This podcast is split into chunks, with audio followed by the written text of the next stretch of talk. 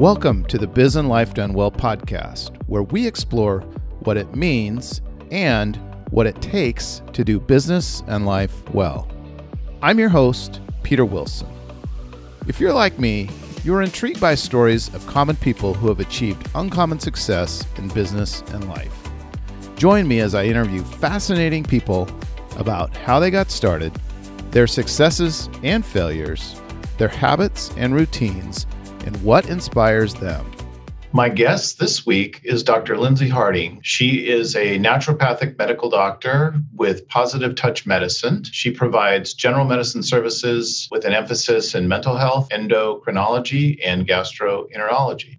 We have a conversation about the year that's passed and what impacts it's had on her practice and the way that she practices medicine. Here's our conversation. What things did you do for the practice in 2020? You know, what changes did you make in your procedures that you think will last potentially forever? So you were forced to make some changes and now you realized, hey, maybe we should continue doing this. Yeah. Well, first we lost our previous office admin. It wasn't due to COVID. She's actually attending Bastyr currently. And so she just bumped up from her summer quarter, well, her first year. And oh gosh, now I can't remember what year she was in. 2020 feels like it's been so long. But her class load increased basically. So she couldn't be here anymore. So finding a new office administrator and realizing that we didn't have a lot of our procedures and like daily tasks written down or how to do them. And so having to create all of that and then teach someone was kind of like doing double the amount of work. So, you know, we have all that stuff written out now and saved um, in multiple places. And so that was a big change. Going through our patient list for last year and creating an email list that we could use to contact patients. The main purpose for that was for safety reasons at first with COVID, and then using that for media growth. And those would be the two biggest changes that we made this year in terms of office procedures. I mean, we've increased cleaning a little bit, but there was already a lot of cleaning involved because it's a medical office. Oh, and learning a little bit more about the ins and out of telemedicine since a lot of rules regarding HIPAA were waived with COVID. So making sure that we stayed on top of education when it comes to that, what we mm-hmm. can and can't do. I'm interested in the telemedicine side of things, just as being a patient of medical services as well. So I'm assuming you saw a dramatic increase in the use of that during 2020. We did. I mean, the first part of, I'm just calling it COVID. Yes. At first, the COVID era. I would say we just had a really sharp decline in patient visits, whether it was telemedicine or in person in general. Everyone was just trying to ride this out. You know, I'll be fine. I can just wait. And then after about a month, month and a half of that, we had more people starting to schedule telemedicine visits. And we probably kept about 50 to 60% of our patient volume using telemedicine. And then the few people who did need to come into the office for routine exams and whatnot, people who have diabetes and heart disease, whatnot.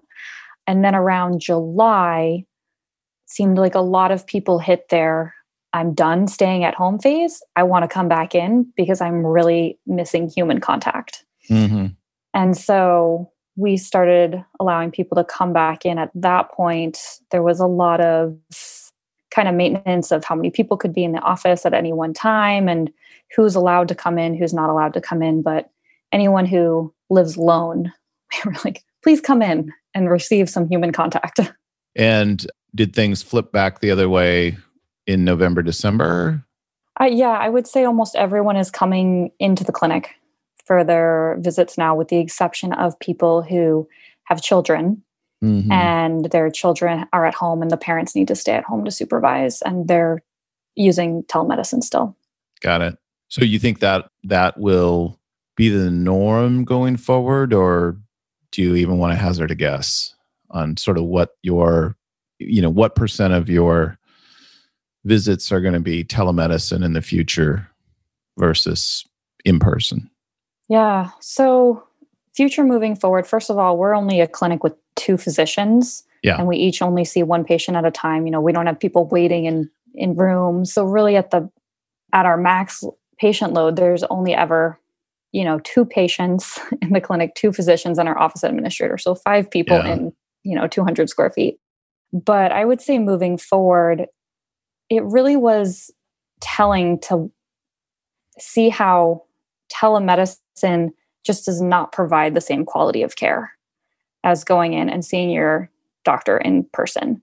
I did end up getting quite a few new patients this year. I would say from August onwards into December from people who had been trying to reach their physicians or new physicians and were only being seen through telemedicine and had just been kind of they all felt like they were just kind of being waved through the medical system. Like there was no testing done. People were just randomly prescribing antibiotics and you know a lot of people just felt like i'm not being heard. You know i have a 15 minute telemedicine visit but they're telling me i have you know a possible lung infection but they don't want me to go get a chest x-ray and they're just telling me to take an antibiotic well most upper respiratory infections are viral. Right.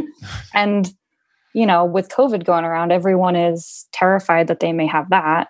And so i feel like practicing mainly telemedicine did result in lower quality of not just the care but the accuracy of diagnoses. And it really just increased a lot of people's anxiety. So going forward i do see us you know even if we had to shift backwards to go into more of a lockdown phase us really trying to continue to accommodate seeing people in person even if that's just you know one patient in the clinic at a time and just rotating Yeah. that way And one of the things that I've heard about your practice or or the way that you practice medicine is that you do a full visit when you're meeting with a patient. You have like quite a bit of time to focus on the patient. Yeah, for the first time I see a patient, I usually spend a full hour, if not a little bit more with them. It usually just depends on what they're coming in for. If you're just coming in for like an annual exam, it's usually closer to 40, 45 minutes. But because I specialize in mental health, if you know, I know ahead of time you're coming in because you've got a lot of anxiety or depression, I'll frequently block off an hour and a half on my schedule. Mm-hmm. That way, I have a full hour for you to really go in detail about what's going on with you. And then I have more time to kind of walk you through the steps and the options of where you're at, what you're willing to implement right away. And then, you know, other potential resources that would be beneficial. So how how does the mental health aspect of your practice and naturopathic how they work together? Yeah. I think a lot of people don't really understand that because they think, well, if you have a mental health condition, you just need a pharmaceutical to balance out the brain. But there are a lot of nutrients that can do the same things. And it's all really stemming from why do you have what you currently have? Like, why are you dealing with that right now? For a lot of people, it's childhood trauma. You know, it's not necessarily something neurochemical always, but there are a lot of things that can help your current symptoms without using a pharmaceutical. And, you know, pharmaceuticals can be great too. Don't get me wrong. I've got a lot of people who love their antidepressants, gets them through the day, and they would much prefer to take that than have to take more things if it's natural.